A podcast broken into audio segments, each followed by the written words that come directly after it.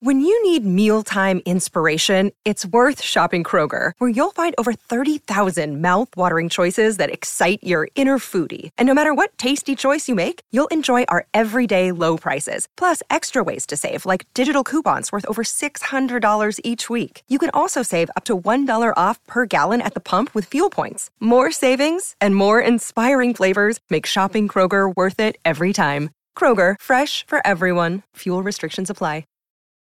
Wyndham Hotels and Resorts makes travel possible for all. Whether it's the long haulers looking for a great cup of coffee, a roomier rest for the on a whim road trippers, or a place to make summer memories with the whole family.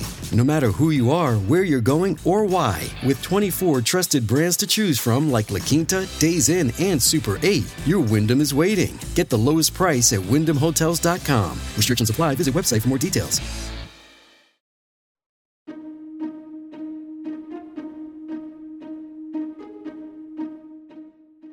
Hello and welcome to the How To Academy podcast. I'm Vas Christodoulou.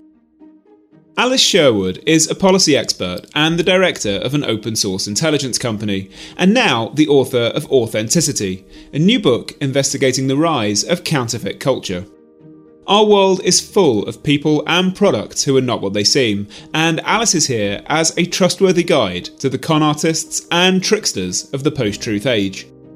She joined Hannah McInnes for a live stream conversation to reveal more. Can I start with a very basic, but I think best place to start, which is a question you ask in the introduction What do we mean by authenticity anyway? Uh, and then you give two meanings, really, which are ultimately the opposite of each other. It's a completely fascinating question, and it's one that we don't ask or we don't ask enough. We just use the word.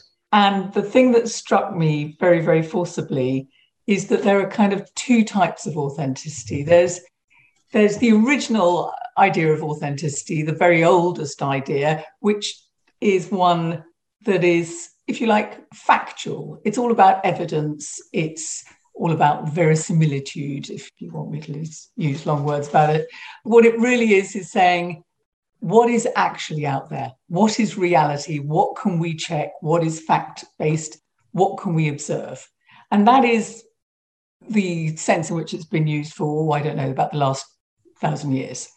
And then the newcomer on the scene is what I call not factual authenticity, but personal authenticity. And that's the bit that is so fashionable now. And that's the bit that has been, I think, contributing to this huge interest in authenticity personal authenticity is about you finding out the true you, the real you. It's about marching to the beat of your own drum. It's about knowing who you are, being nonconformist, self discovery, self creation. Mm. And the real problem with these two different views, and there are loads more, but let's just start with two, is that personal authenticity is about feelings. It's private, it's subjective, only you know whether you found the true you, only you know your genuine drumbeat. Whereas the other sort of authenticity, which is factual, so is that report that we've just seen on television actually an authentic picture of what's going on? Is, well, it's not about feelings, it's about facts, it's scientific, it's about falsification, it's about verification, it's public, it's not private. And the two are completely opposite and we, yet we use the same word to mean these two completely different things. And to be honest, and maybe we'll get onto that, a whole host of other meanings in between. They are completely the opposite, but they do have, as you say, something in common. They do, which is that what they need, in each case, what you need for authenticity is the story you tell to reflect reality. So the personal authenticity, the story I tell about myself, the story I feel about myself, um, has to reflect who I really am. And for authenticity out there in the in the rest of the world, reality, the story you tell has to reflect reality. So to pick an example of someone I try not to mention at all in my book, an authentic picture of an inauguration of an American president will give the correct amount of people, the right number of people who attended the inauguration, and not just the number that he wants, he wished had been there.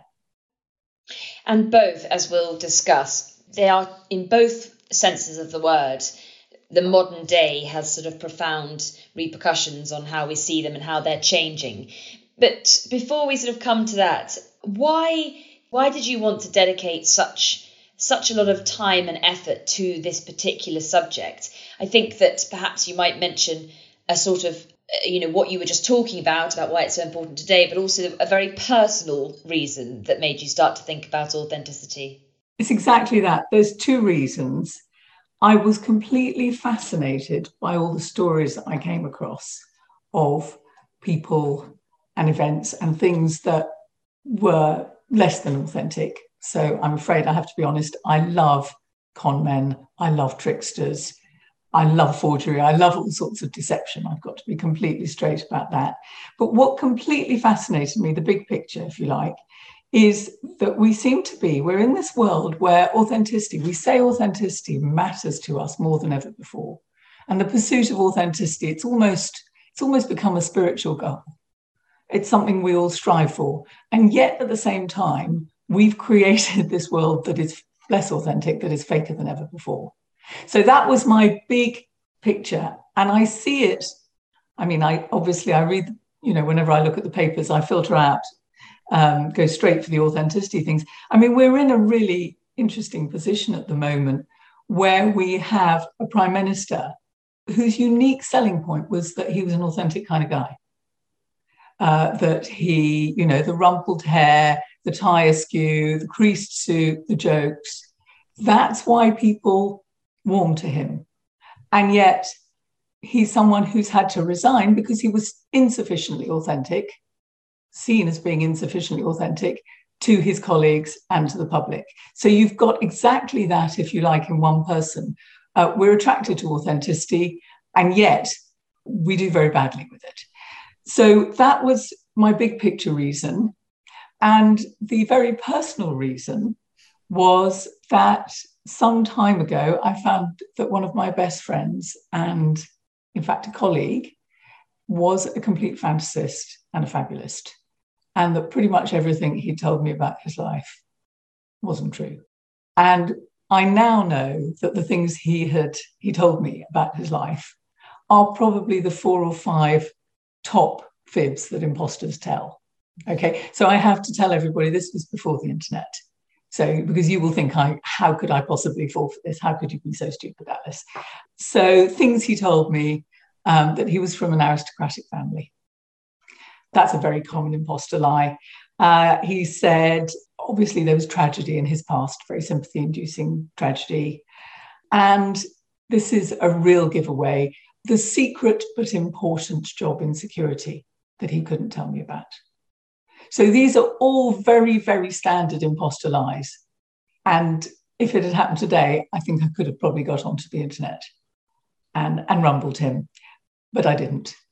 I want to immediately talk about the internet in response to that question, but I'm I'm I'm going to dot dot dot to technology yeah. and the internet there because I just you know you're talking about an, a classic imposter, and in the book you use these extraordinary stories to talk about imposters and con men from history and draw parallels between them and modern day um, imposters and modern day conmen. In terms of con men, you say that the first four decades of the 20th century were the golden age of the con man, and you tell this particularly kind of gripping story about one particular con man. Perhaps you could tell us about him and what he showed you about the sort of essence of a con man and also almost more interestingly about the conned, all of us perhaps. I'm speaking for a How to Academy audience who I know must be the conned and not the con man. I'm sure they are the conned because most research shows that the clever you cleverer you are, the more susceptible you are to cons. So to the intensely clever how to audience out there, you're probably more likely to be conned. So yes, he was an extraordinary, one of the most successful con men ever. He was called Yellow Kid Weil, the Yellow Kid. He claims that he invented the wire fraud. So if anybody's seen The Sting, have you seen The Sting? That extraordinary con man movie with Robert Redford and Paul Newman uh, of a racing scam. Uh, he claimed to have invented that. And what he did, uh, shall I actually, can I tell, say the racing scam in one line? Is that okay? Yeah, yeah, yeah. Um, the, ra- the racing scam, the racing results scam is a fantastic one. You managed to convince, you find someone who wants to make a lot of money on the races, and you convince them that through whatever clever means you have, that you can get the race results a couple of minutes earlier than the results are announced. And that gives them time to bet on a horse that they know has already won. So that is absolutely the essence of a con. This is something that is irresistible and that it looks like a sure thing and it's something for nothing.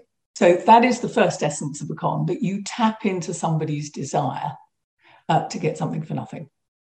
Uh, and he just had great versions of this con, and he would do it in different ways.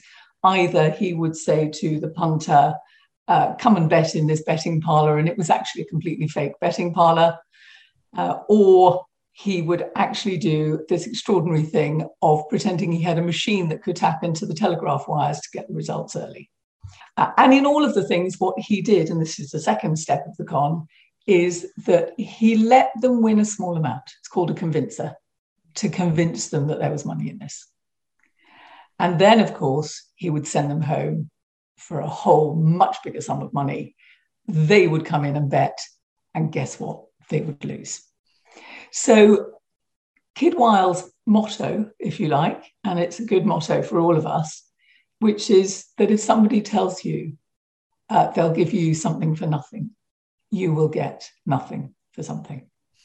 The, the mottos also are things like no story is ever quite no good story is ever quite true and things along those lines which made me go you know my reaction was oh uh, disappointment because uh, you, you, you mentioned that the audience would be the easiest to be conned because they'd be very intelligent.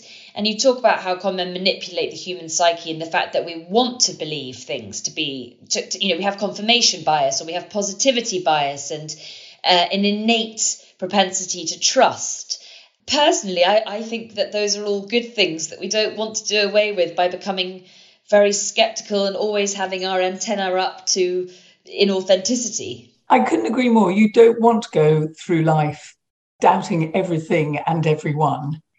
But there are moments, I think, where you should take a step back. And the, the line you quote about no good story is ever quite true. I think I, I liked that because it was a more elegant version of the if it seems too good to be true, it probably is. But when you are, when it does seem too good to be true, you know, when someone is offering you this incredible win or someone you've just met looks like, you know, the romantic man or woman of your dreams, and you you are actually literally saying to your friends, I can't believe it, it seems too good to be true. You have that feeling, yeah. which you squash because you need the money or you you want the love. When you I, th- I think basically what I think is go through life trusting, but then trust those instincts and when you hear those little doubts, I mean, this is I, this is would be my take. When you have those little doubts activated, just take a minute before you tamp them down. When you're talking about um, con men, there are some stories from history, but the fact is, so many of the of the ways and the means that they do their conning are still very much around today. And you use the extraordinary example in your chapter about deception of Elizabeth Holmes. I'm sure many people, most people, are familiar with her story. It's a recent um, documentary. I wonder if you could sort of tell us why you chose to include her, but also the fact that's so interesting about her in the book is that she stands out as a woman. So I wonder if you, you could tell us why the professional, uh, you know, the uh, there are so few women in in this whole genre of imposter. I know, I know. It's, you know, the grift, as they call it, hasn't until recently uh, been an equal opportunities employer, but but things are changing. I'm not sure whether we should be happy about that, but I'll, I'll come to that. So yes, she is completely fascinating, and in a sentence for for people who haven't come across her uh, or read David Carreyrou's fantastic book Bad Blood, she was someone who claimed to have invented a blood test, a, a test, a pinprick test, so literally a pinprick of blood that you could put into her magic machine And it would test for all, practically every type, type of illness, from cancer to HIV to blood clotting to everything you can think of. And there are some tests that can be done on a pinprick of blood, but most of them can't. But this was such a brilliant sell because it meant that people who were scared of needles would not be afraid of this. Um, it meant that you could do tests, you know, in difficult circumstances on the battlefield really easily. It, it was an amazing proposition. Uh, and the problem with, was simply that the machines she came up with and claimed that could do this never worked.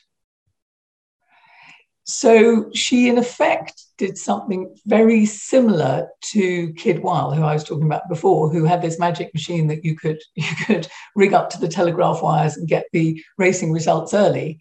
She had a sort of thing that people could believe in if they wanted to. It was a sort of prop that helped them. And with that, she built this company that at its peak was valued at $9 billion.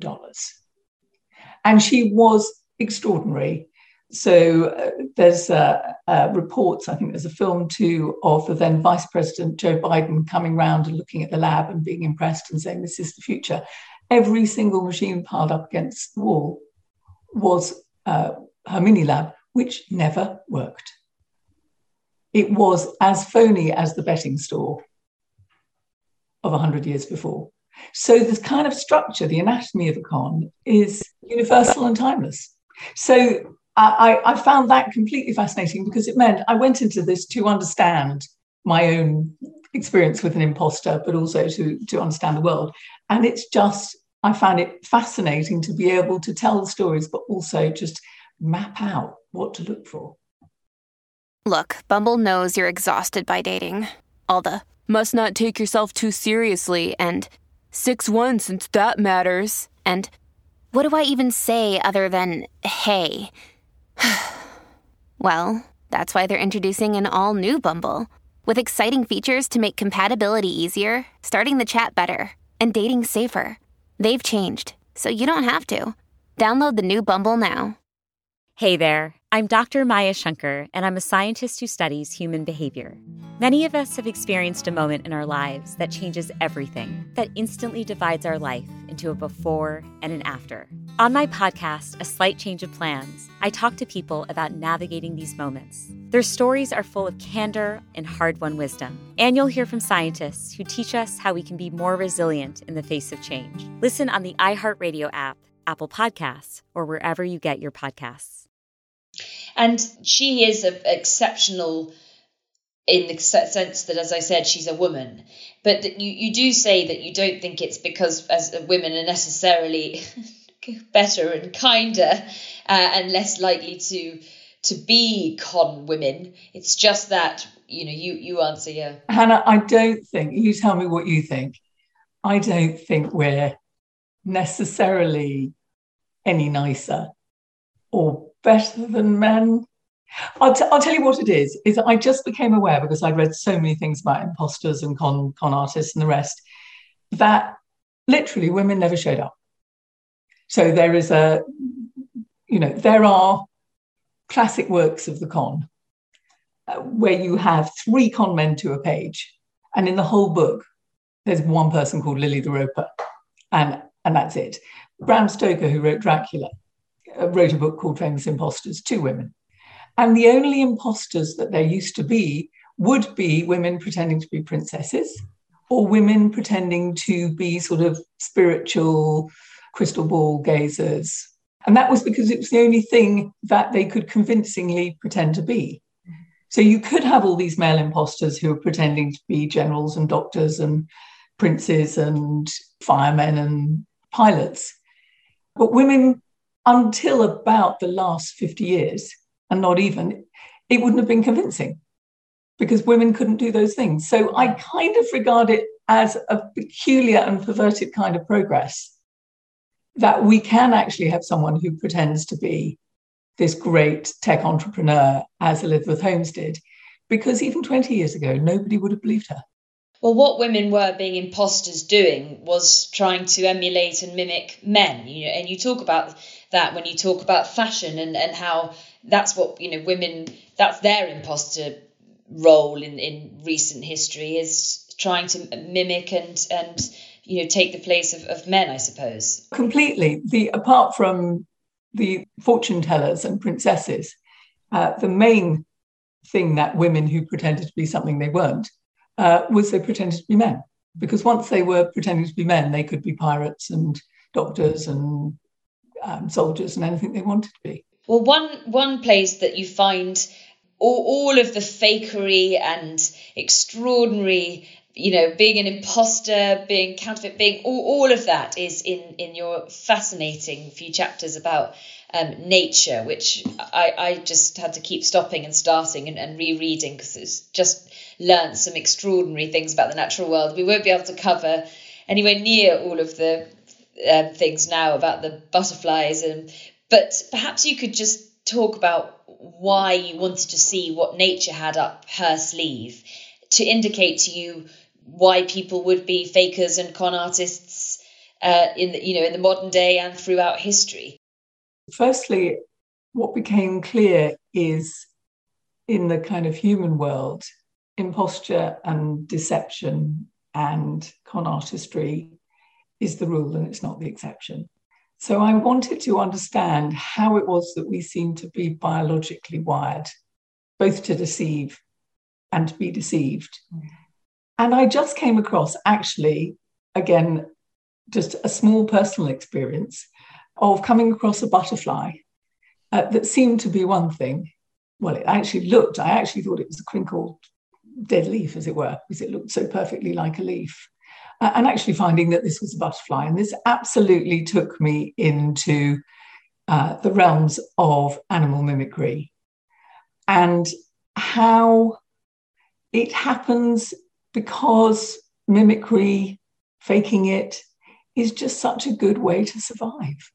And what became very clear was, and I looked, I went back to, the, well, the butterflies that uh, helped first define the concept of mimicry, which is just one butterfly, which is basically a cousin of our boring cabbage white butterfly, butterflies, that mimics another one that's poisonous and it has exactly the same colors, exactly the same patterns, except it's not poisonous. And this is incredibly clever, of course, because all the predators, the birds that would otherwise eat it, avoid it. And it isn't that it chose to dress up. It isn't like my imposters, my con men who chose to dress up as something else. It's just simply that every time a butterfly had a little blob of color that made it look a little bit more like a poisonous one, it would survive longer. It would have more offspring that had that blob. And those offspring that looked more like the poisonous one would also have more offspring until you ended up without any butterfly ever having intended, done anything on purpose, with a perfect mimic, a mm. perfect deceiver. And I found that just completely fascinating because it means there's a mechanism there, a bit like a market mechanism, that simply means that come what may, some people, some animals are going to be deceivers because it works. And they are also going to be freeloaders. And I, I wonder if you could just tell the genuinely fascinating story about the Great Egg Race. Oh, the Great Egg Race. I love the Great Egg Race. So, this is the story, um, in fact, of she was then a young zoologist called Claire Spottiswoode. She's now a very, very grand professor, uh, who was investigating two African birds. And one of them is completely charming, little, little bird called the tawny prinia. And to its huge annoyance, sorry, I'm doing all this personalization. Of course, animals can't decide this. I'm talking as if they're some kind of Disney animal. Their biggest problem is that another bird called the cuckoo finch lays its eggs in their nests. And it's very hard for them to tell which egg is theirs and which is the cuckoo finch's. And if they're not careful, they'll end up hatching, feeding, and basically bring, bringing up the cuckoo finch's offspring. So the cuckoo finch is a complete free rider. I mean, really, really low life. Never brings up its own offspring. Deadbeat parent just goes off and ha- has more eggs and lays them in others in other birds' nests. And so what the Prinia has done over time is develop these unbelievably detailed, beautiful patterned eggs in order to be able to tell its eggs apart from the cuckoo finches and turf them out so that it's not bringing up the cuckoo finch chicks. But over time, every time it comes up with a pattern, say blue, pale blue with squiggles, and it's on the left, the ones on the right, the cuckoo right. finch, evolves the same pattern. And if the Prinia then moves into having pale pink eggs with red squiggles, so does the cuckoo finch. If it moves into creamy white with black squiggles, so does the cuckoo finch. And basically, after a while, it became very clear to Claire and her associates that what was this great egg race was actually an arms race. So every time the Prinia comes up with some defenses, very, very soon after, in evolutionary terms, so does the cuckoo finch. Prinia does something new, cuckoo finch copies. And it's a race, if you like, that never ends. One gets the advantage, then another, then the other, then the other. And that's another one of the things that we see much later on uh, with any kind of faker is that the fakers get the first advantage, then we catch up, then they work out another way to deceive us, then we find a way around it, then they find another way to deceive us. And that is that's the structure of it. Oh, there is there are so such a great many things to, to bring up to bring out of the book, and I knew we wouldn't have time to get through them all. So I'm going to move on to one of the most important things, which we've already discussed, which is the sort of way in which authenticity is changing in our modern world as we go go into our modern world. And you tell an extraordinary story to explain that, which is the story of an Andy Warhol uh, painting. You use that to show how the very meaning of authenticity started to change and what came to take its place. I wonder if you could tell us why you why you use that and what it shows. Well, I became very fascinated after looking at authenticity in people and nature's wiring, biological wiring for authenticity, what we mean when we describe things as authentic. And there we just use the word to mean basically whatever we value, whatever we find valuable. So back in the day, if we were valuing, I look at, there's a chapter about art. Uh, what was really important to anyone buying art was that it was actually painted by the artist himself. So there's a wonderful kind of exchange of quite letters between Rubens and somebody who wants to buy Rubens, where Rubens keeps saying, "Oh yes, I'll give you an, a, an authentic Rubens. I'll just get someone else to paint the animals." And the buyer going, "No, no, no. I want a Rubens. That's a Rubens that you have painted and only you have painted." And for most of our understanding of art, what you want, if you want to say what makes something authentic, is you want an author.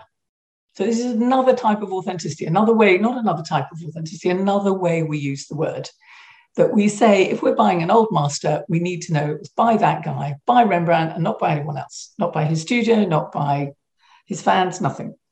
Uh, that's author authenticity. What happens with our meaning of authenticity when we hit, if you like, the 20th century, and you have artists like Warhol, but it could be her, it could be Damien Hirst, you could come up with any number of examples, where you have artists who are deliberately not making things themselves, not using a paintbrush to do unique strokes, but making things mechanically. So Andy Warhol always said, I want to be a machine. He didn't paint his pictures, he screen printed them. And which is basically like a sophisticated form of stenciling. And he didn't even do it himself. Uh, and my favorite quote, and one of the things that started me off on this chapter, was Andy Warhol being interviewed about his art. And he said, Well, if you like my pictures, why don't you talk to Gerard over here? Because he painted most of them. And that was absolutely true. Mostly they made screen prints of existing photographs uh, that he and quite often Gerard would turn into screen prints in the studio. So there was a really interesting thing because at some point Gerard decides he's had enough of this. And anyway, he's fallen in love with an Italian girl. So he heads off to Italy. And and he doesn't send him money as he has promised. And Gerard decides to do, well, hang on a moment. I've made Warhols for the last four years. Why don't I just make a Warhol? And he does exactly the same process of taking a photograph, making these stencils, etc., etc., and asks Andy whether, you know, he, he wires, he telegrams Andy and says, I'm making these, I hope that's okay. He sells them all to a gallery, and pretty soon the gallery uh, finds out that they're not real Warhols. So here we get into a really interesting thing. Is something made in more or less the same way as Andy always made them, an authentic Warhol? Well, uh, what Gerard finds out is that in Italy, selling a forgery can get you 15 to 20 years in jail. Uh, so it's pretty important to him that Andy authorizes the Warhols that he's just made. And um, eventually Andy does, but of course asks for the money. But I think what's really interesting there is that it isn't author, the author that made those pictures authentic. It was that Andy authorized them. Mm. So you get this completely different view. It's not the artist making a picture that makes it authentic, it's the art- artist saying that it's his picture. And that's much more like a brand than a work of art. Mm. Um, and so I, I, I thought there's a number of stories around Warhol and other artists that just chart this real shift in meaning from a sort of artist's hand authenticity to an artist's brand authenticity. So you you see it much more. We we would call you would call something. What's the best way of saying this? You would call something an authentic Rembrandt if Rembrandt painted himself, but painted it himself. You wouldn't expect if you were saying, "Oh, I'm wearing authentic Ralph Lauren," you wouldn't have ex- expect Ralph Lauren to have made it himself.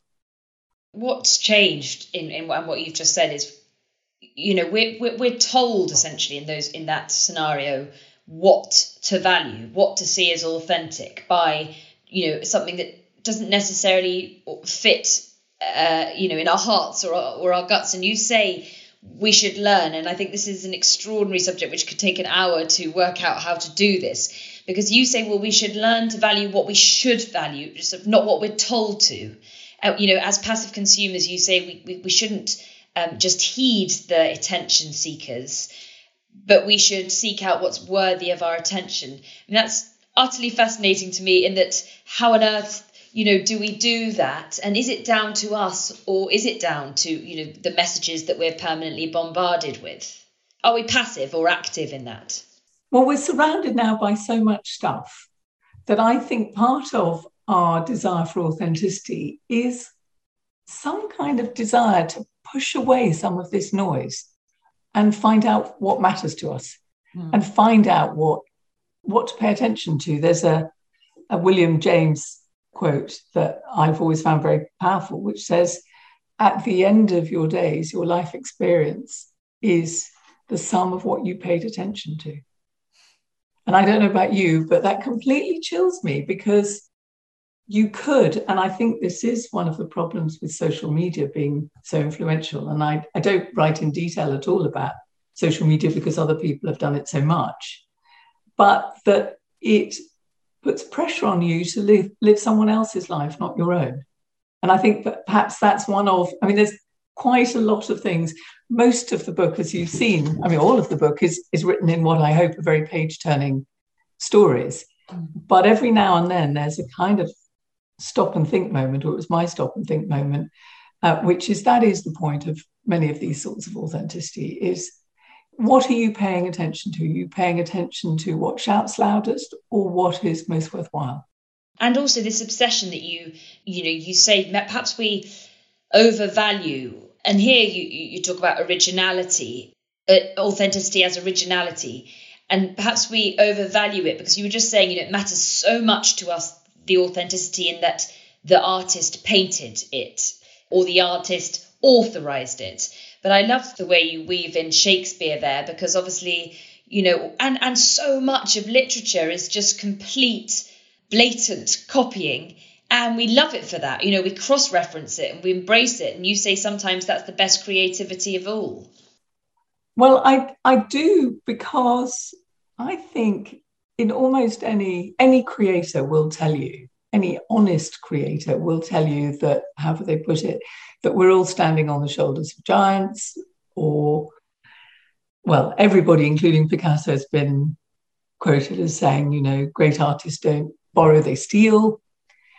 And there is that wonderful and classic example from Antony and Cleopatra where Shakespeare lifts North's version almost word for word, except North's version, which anyway he lifted, is so dull and plodding, and Shakespeare's is so wonderful. And it is those tweaks, those bits of creative improvement that make something original, as in worthwhile. But of course, now I think probably you can't you can't really tell. But my question really is, if if this was nowadays, would North sue Shakespeare for plagiarism? And would he succeed? Because you could lose a lot of really valuable stuff by this obsession with our obsession with everything has to be not just an improvement on what went before, but somehow completely new and different. Um, and sometimes new and different isn't actually much good.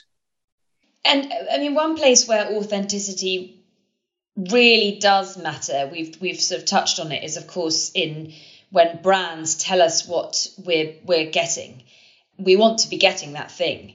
We don't want to be duped, and we are. I mean, I can't remember the statistics about the amount of times per day you say we are just getting messages from brands and we don't have the time there to be permanently questioning, permanently seeking the, the information. We want to be able to trust them. But you talk about that in a chapter you called Intangibles. Now, perhaps everybody else listening knows what they are, but I was fascinated by this idea of intangibles and, and how they feed into this personal authenticity, but also you know why why there's quite a worry there that uh, you know we're we're it, it's behind the reason we're buying so many fakes and we're sort of being duped a lot. Well, I completely agree about those millions of messages we're getting, and we haven't got the time to work out necessarily the what's real in all the brand messages we're getting. And it's quite like your point right at the beginning about do we want to go through life mistrusting everything we hear? I mean, that kind of what a way to live. And where I was fascinated by what are called brand intangibles, so not the physical product, but all the kind of cachet or good feeling or cool that is associated with the product, came about because I, I went to go and visit the fake hunters, the people who hunt down counterfeiters, and the huge number of counterfeit products that there are. And the number is just, it, it so boggles the mind. I every time they swoop down on some counterfeiters, I look at the number of counterfeits they seized and work out whether it would fit a local Tesco supermarket, an out of town superstore, or the whole of Glastonbury. Literally, those are the types of numbers of items, counterfeit items that are being seized. So you've just got to try and picture it. But what I thought was really interesting is that the more we buy into byproducts because almost uh, we see them as a friend because they share our values or they have the cachet we aspire to uh, or the image we aspire to, the less we're buying the physical product, which is, is fine. Uh, and is very much the case now, particularly with the whole um, purpose agenda to business. But whilst we're enjoying that, we're feeling inspired by that, the counterfeiters are absolutely rubbing their hands because every bit of brand inta- of the brand that is intangible that's every bit that isn't the physical product just the feel good stuff or the way it makes you feel good to a counterfeiter is simply the bit they don't have to copy.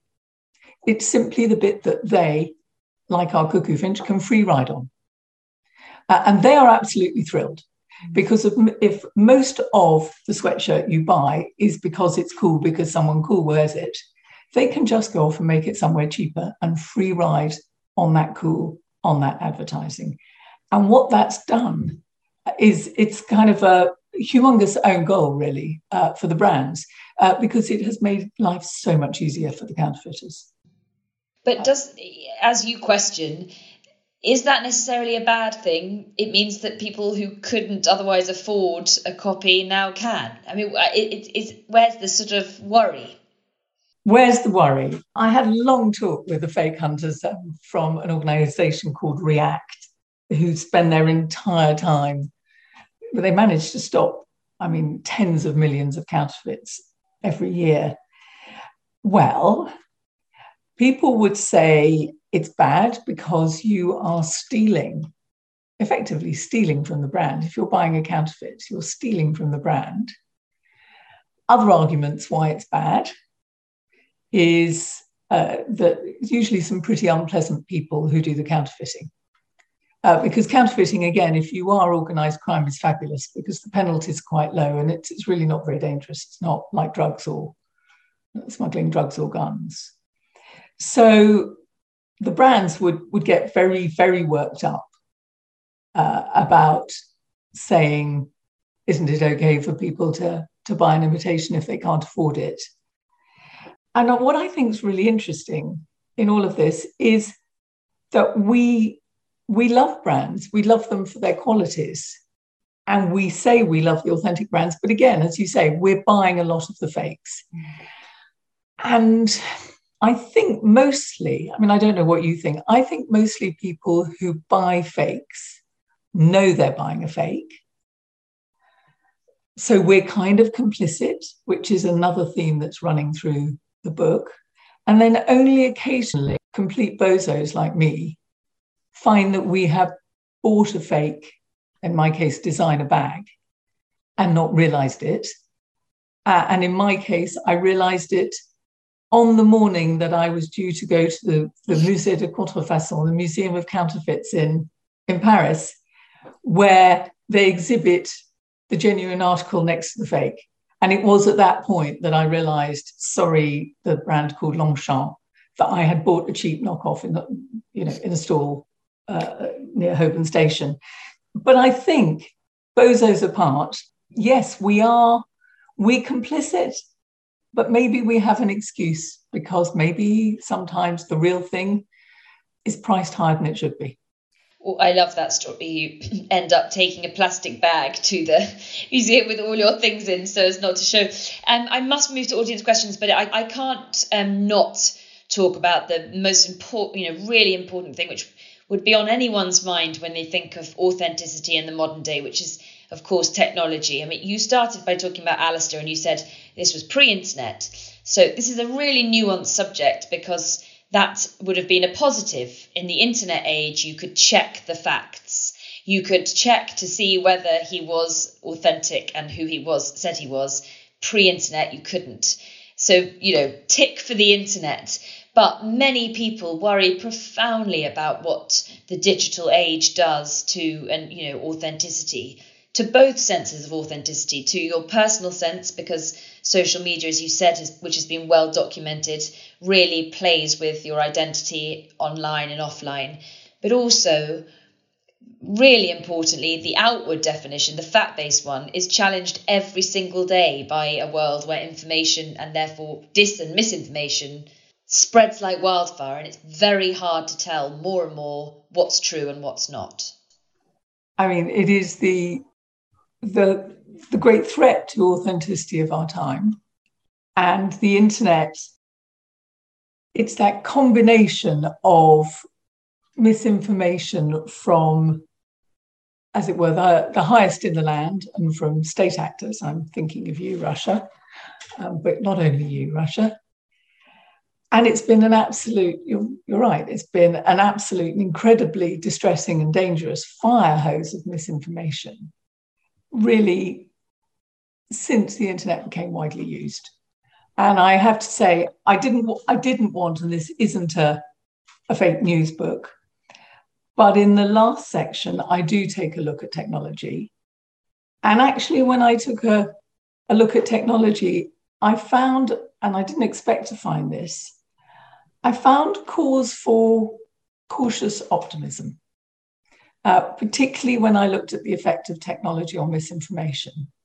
Not because we've passed peak fake, because I don't think we've passed peak fake news at all, but because in the last maybe five, seven years, we've got better at spotting it and stopping it. So it is that arms race thing again. If we had been talking in 2016, which was, if you like, when a, a whole raft of very good post truth books came out, mm. I would have been pretty distressed and I would have gone, We're doomed, we're doomed. I would have been what um, Eliot Higgins of Bellingcat calls a cyber miserabilist. Yeah.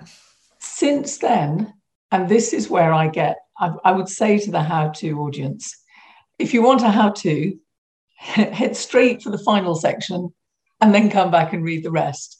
Because I became a cyber optimist. Because from top to bottom, though at different speeds, if you actually look, the forces of the fight back against falsehoods is really gathering speed at every level, whether you look at international, uh, above government level, government level, even at big tech, now that we've forced them to do something, organizations, individuals in every industry. But you need to look, uh, or rather, if you haven't come across them, do read the book because there are some fantastic and I found incredibly heartening examples. I won't say that we've gone, you know, it's absolutely fine and dandy, but the dial is shifting, the pendulum is moving. And as you say, you talked to Eliot Higgins, who used that word cyber miserabilist. We, we had him, a wonderful event with him very recently on We Are Bellingcat. And of course, mm. he's one of these people who shows what you say, the, the sort of fact check brigade that are out there. And you also do talk about the fact that this sort of what you call great digital democratization even people watching this have agency here. There are things they could do. This is my last question, I promise. it's your fault for writing a book with so many things to want to talk about.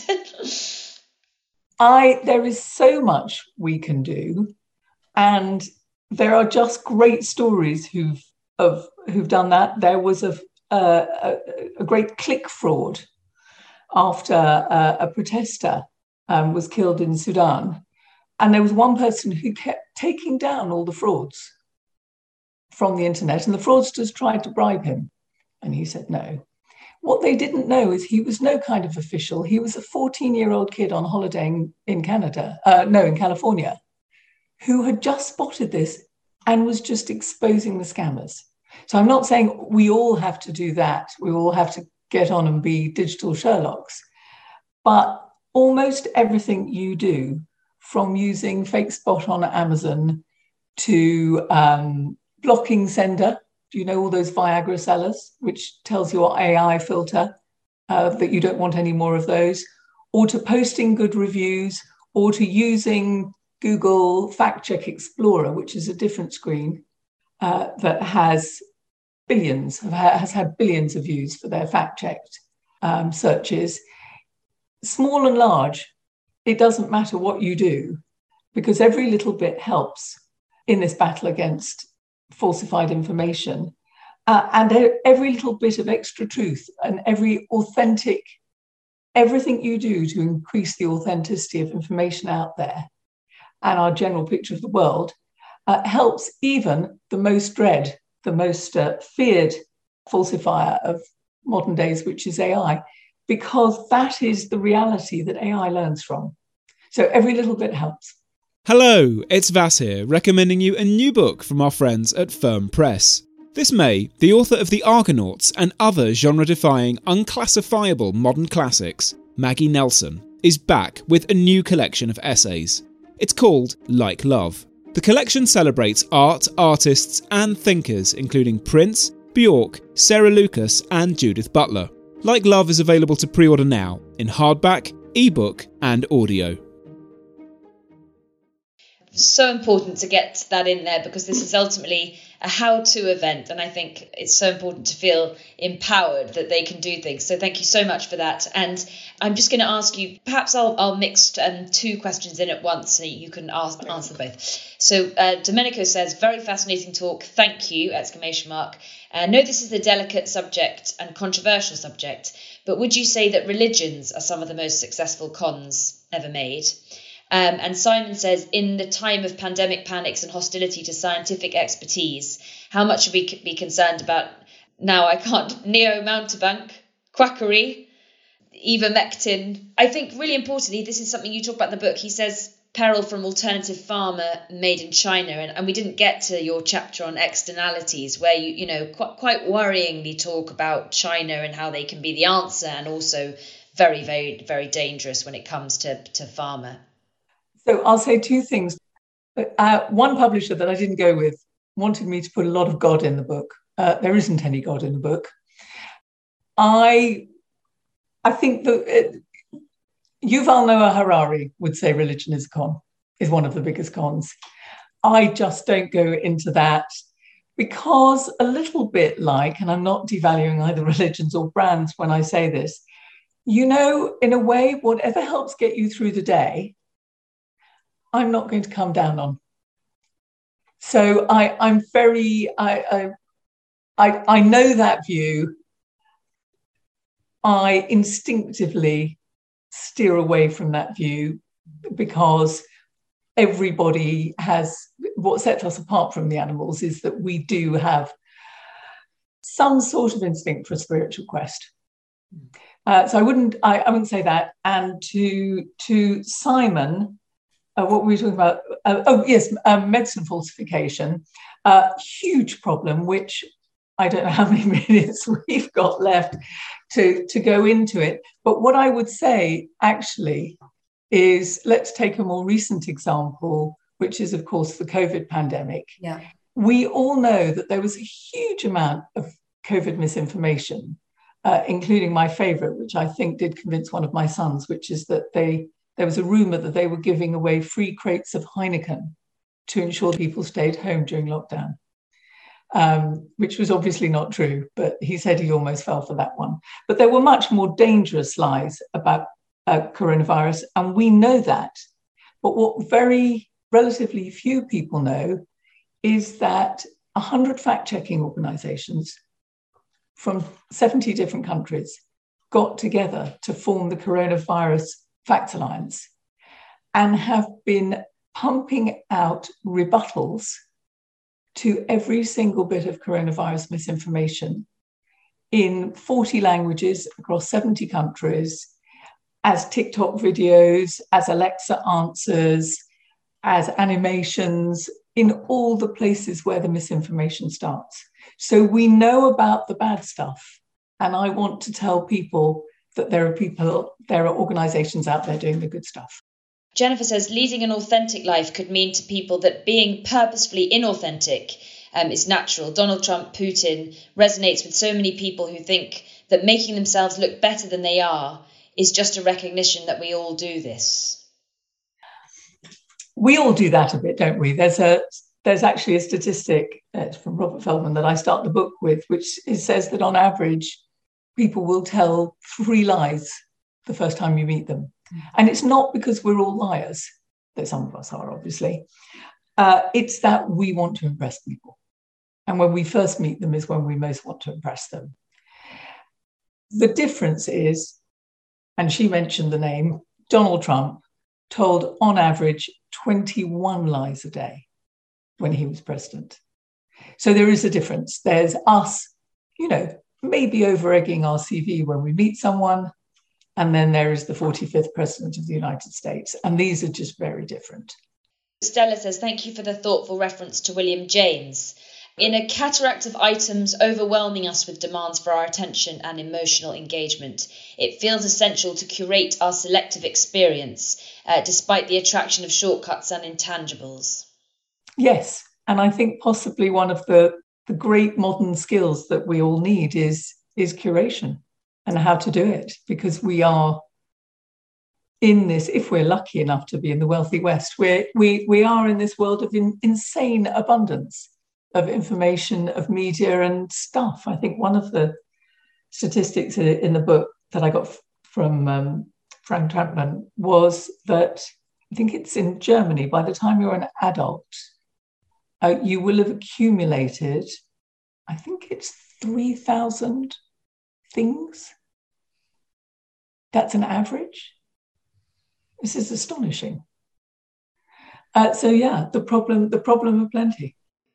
Well, I feel like I never said in my introduction how, as well as being utterly rich and fascinating information, the book is incredibly funny. And you've just sort of reminded me of your list of things we do on average. But people will be able to see that, of course, when they get their hands on their on their own copy. And I hope we've touched on as much as we possibly can. An hour, as ever, sort of flies by. But um, thank you for your brilliant questions. And Alice, thank you very, very much um, for joining us. Thank you. Thank you even more for, as it were, reading the book and laughing at my jokes. pleasure, absolute pleasure. This week's podcast starred Alice Sherwood and was presented by Hannah McInnes. It was produced by Luke Naylor Perrott, and the show is made by me and Dana Outcolt. If you enjoyed this episode, you'll love next week's show with Patrick Radden Keefe, the author of Empire of Pain, the book that exposed the role of the Sackler family in America's opioid crisis. Until then, I'm Vas Christodoulou. Thanks for listening.